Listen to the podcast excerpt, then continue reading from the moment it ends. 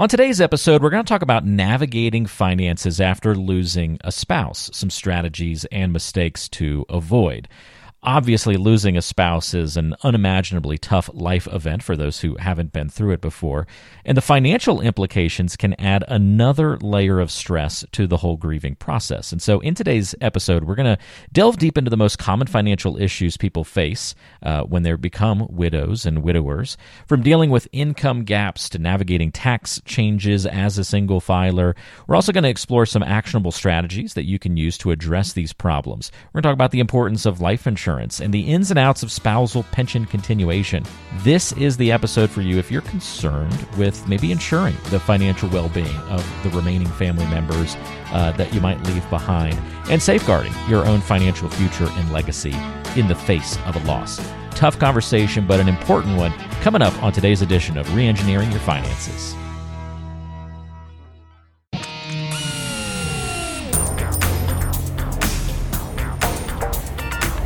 It's time for re engineering your finances with the founder of CP Welde Group, Charles Welde. Great to have you back for another episode. Walter Storholt here with Charles Welde, founder of CP Welde Group, a CPA and certified financial planner. Charles, what's going on in your world today? Uh, not too much. I mean, uh, we're coming up to the Labor Day weekend, so I'm looking forward to going down the Jersey Shore for you know the last weekend of the summer. Uh, and then I guess uh, 10 days from now, the Eagle season starts. So uh, life is good. Glad to hear that, Charles. And uh, it sounds like going down to the shore will be a treat for sure. And uh, look forward to hearing how that goes for you. And if you uh, let us give us a report when you get back from the vacation, let us know how it went. Uh, got a great conversation today. As I said, a tough one, but an important one. And uh, I want to dive into this in a few moments here. But before we get to kind of the crux of the conversation, I mean, how often is this coming up these days? I know our life expectancies are a lot longer than they used to be, even just, you know, maybe two decades ago, and especially from, you know, earlier on in uh, the previous century. But um, how often are you dealing with folks who are either coming to you for the first time having lost a spouse or it happens while they're working with you. Uh, is this a pretty common occurrence that you're dealing with? Yeah, I would say it's not super common, but you know, if truth be told, yesterday a woman came into my office. It was a referral, and she lost her husband, and basically, you know, we're, uh, you know, she has a tax situation that we're handling, and then we're going to do a financial plan for her. So, I would say that you know it probably happens in my practice maybe a half a dozen times a year where uh, someone will, le- will lose their spouse, whether it's uh, an existing client or someone that's referred to us by you know one of our existing clients. So it's it's fairly common, I would I would think kind of those two angles that happen. Somebody that meets with you, probably born out of the need, like that example that you just shared of someone who was just in the office um, with this exact situation. That that sort of inspires them to go meet with an advisor to say, "All right, I need to check in financially."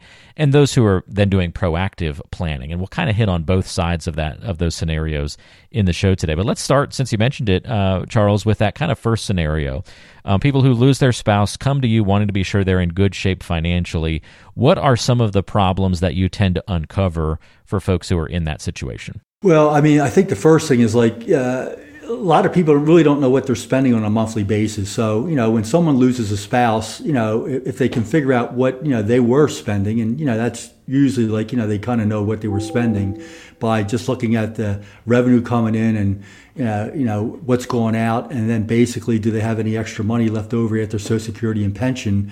They can determine, like, hey, when two people were alive, were we saving? Were we just breaking even? Or were we dipping into our retirement plans? But when one spouse passes away, as a general rule, they don't have to spend like what they were spending when two people were alive. Because obviously, you know, if they're both driving, you got one car now, you've got, you know, maybe like one meal instead of two meals, that type thing. So costs might be 85%. I use that as a general rule. Whatever your costs were when you were married, we multiply it by 85%. Just get an idea of what your income you know need will be you know upon you know uh, the death of your spouse.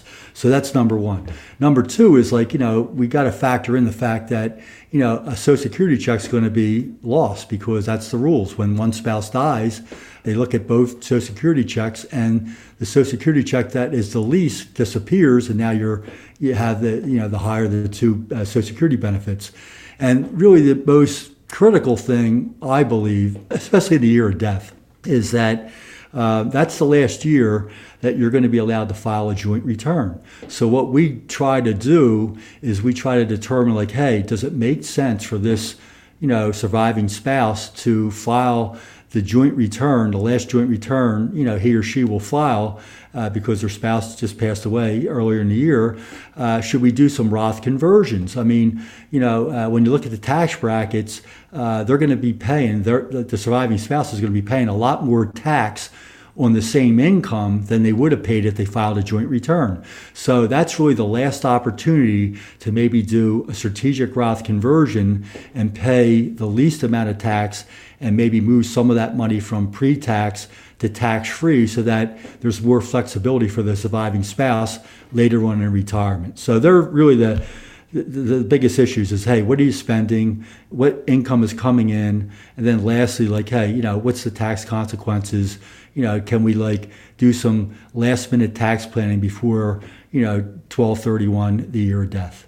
Let's talk a little more about that income gap. Is there, I mean, we've talked about how you solve that on the show before, and it never hurts to have a reminder there, but is there anything different about solving the income gap for a widow or widower versus a normal situation?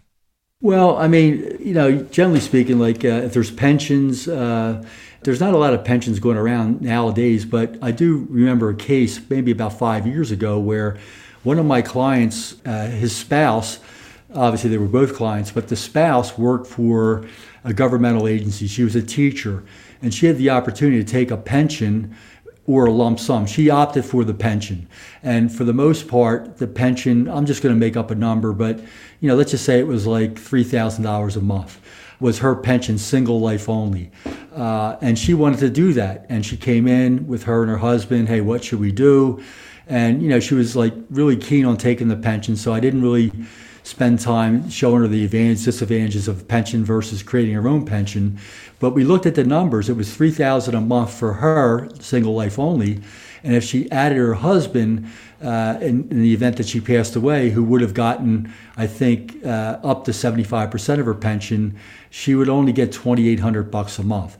So she said, Charles, I want the 3,000. And I said, hey, you know what? I mean, obviously, you know, it's your decision, but if I was your husband, I would do my best to make sure that my name was added to that in the event that you passed prematurely, because it's only $200 a month and she was hemming and hawing. And at the end of the conversation, the husband agreed to pay her $200 a month for the rest of his life just to add him to her pension benefit. So that's one thing that I see. A lot of things that I see, uh, they do add the spouse, but you know maybe it's 50% instead of 75% or 100%, and that's really a critical decision because once you make it, it's irrevocable. Uh, so I would say that you know when you have the chance for spousal continuation on pensions, you really got to do your homework and crunch the numbers and probably more times than not, you know, it pays to add that spouse. You know, unless there's a you know a major health consideration for the uh, you know for the uh, second spouse. Does that make sense? It does, yeah, and certainly yeah. a lot of attention is going to be paid to that to that spouse and this whole problem with the income gap. And uh, once you make sure that that spouse is taken care of, though, I imagine the conversation shifts a little bit. We can start focusing on other family members.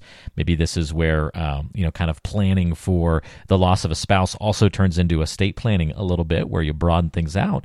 What about the kids and grandkids? Are there common mistakes that you see people make on this front when they want to then, you know, obviously help the rest of the family?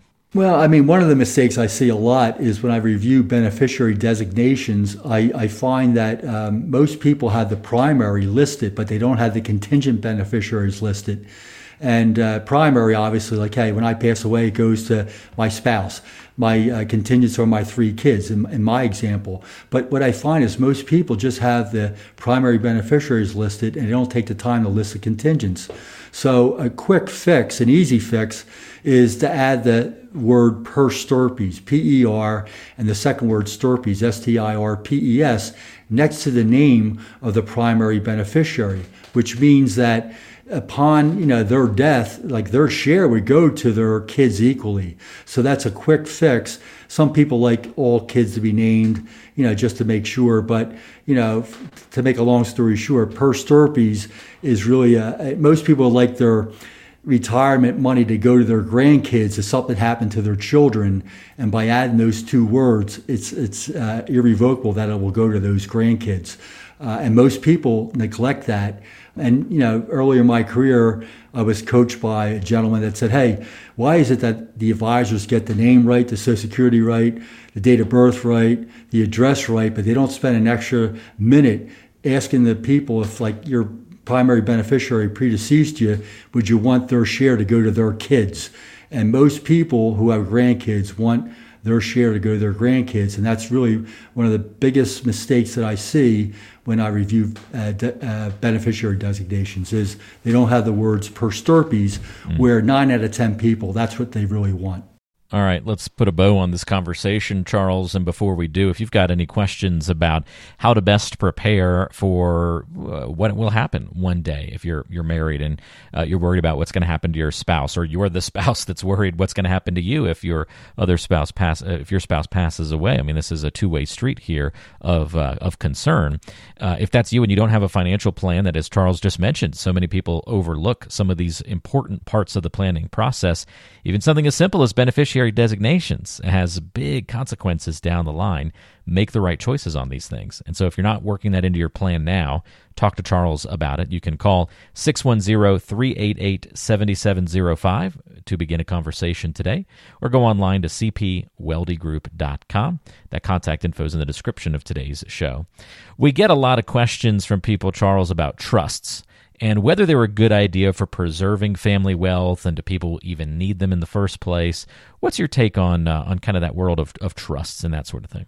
So I got I got really like um, my opinion is this: there's really two types of trust. There's revocable and there's irrevocable. So let's talk about revocable. Revocable, you know, basically just says, hey, you know, I'm the trustee of my own trust. You know, I have an EI number. I get taxed the same way but I'm going to avoid probate on my death because I have a trust and the trust avoids probate. So years ago, that was a big deal. I don't think it's that big of a deal today. I think it's really a nuisance to have a, a revocable trust. That's just my professional opinion. You know, other advisors might not agree with me, but I think where people could really benefit uh, from a wealth transfer point of view, provided that they have enough assets, is setting up an irrevocable trust. And what that means, Walter, is like, hey, when I fund that irrevocable trust with assets, there's no strings attached. I really can't, for the most part, pull any money back, you know, into my estate. I've really like irrevocably gifted that to the next generation, and uh, I see that being really uh, an important like planning strategy because recently I had a woman, 92 years old, come into my office. I've done her taxes for years. She was with Charles Schwab Love Charles Schwab. We were with TD Ameritrade, but it's funny, TD Ameritrade and Charles Schwab are merging as I speak. Well, she came in about, eh, I guess, about six weeks ago, two months ago, and basically said, Look, you know, Charles, I'm not happy with uh, my person at Schwab. I'm wondering if you could help me out. And I said, Mary, I said, you know, I'll definitely help you out, but we got to do a plan first. So we did a plan. She paid a fee. And basically, by doing the plan, I discovered, like, hey, this woman has two and a half million dollars. She's 92 years old. She lives in the state of Pennsylvania. She's not going to spend it all. Uh, if we set up an irrevocable trust where we took just round numbers, one million of her two and a half million dollars and put it in a trust for the benefit of her kids and grandkids, we just saved the family four and a half percent of a million dollars, $45,000 in Pennsylvania inheritance tax. So she loved the idea. She's like, you know, seeing a lawyer now. The paperwork's being drawn up. You know, that's like from moving money from one pocket to the other, saving $45,000, knowing that if she died tomorrow, she'd want it to go to her children and grandchildren. That's just like great planning. So that opened my eyes to like, hey, maybe I haven't been using irrevocable trust that much in my planning. Now I'm more open minded to like, hey, at least educating the clients on the benefits you know, of you know setting up an irrevocable trust. Yeah, there's disadvantages. Once you do it, for the most part, no strings attached. You can't, for the most part, pull the money back. But the reality of it is, for a lot of people that have a lot of wealth, to avoid you know estate taxes or inheritance taxes, that that could be a great solution. All great points on today's episode. Uh, no tough subject to uh, approach. A lot of people don't even want to talk about this, Charles, but uh, it's so helpful if we can address things ahead of time. Be proactive in this planning. Yeah, there are still things that can be done after a spouse passes to adjust the plan, figure out new directions forward, but you can really set yourself up for a little bit easier time dealing with all of that fallout with some pre planning. So, uh, no matter which side you're on, whether it's getting ready in, a, in advance of this eventuality or if it's recently happened to you and you need a new direction forward, Charles will help you no matter where your beginning point is. The number to call to get in touch and set up that time to chat and start going through your situation is 610 388 7705 and also online at cpweldegroup.com. Charles, thanks for the help on the show today. Really appreciate it. Thank you, Walter. All right, we'll catch up with Charles again soon. Thanks for joining us, everybody. We'll see you next time right back here on Reengineering Your Finances.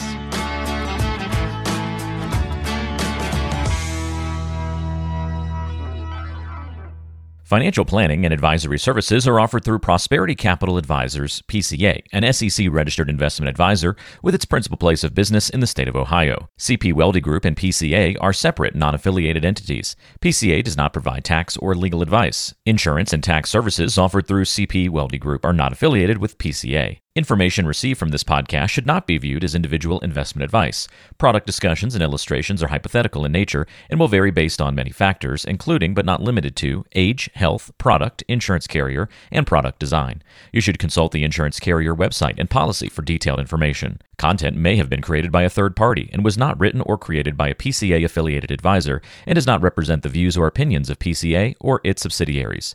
For information pertaining to the registration status of PCA, please contact the firm or refer to the Investment Advisor Public Disclosure website, www.advisorinfo.sec.gov. For additional information about PCA, including fees and services, send for our disclosure statement as set forth on Form ADV from PCA using the contact information herein. Please read the disclosure statement carefully before you invest or send money.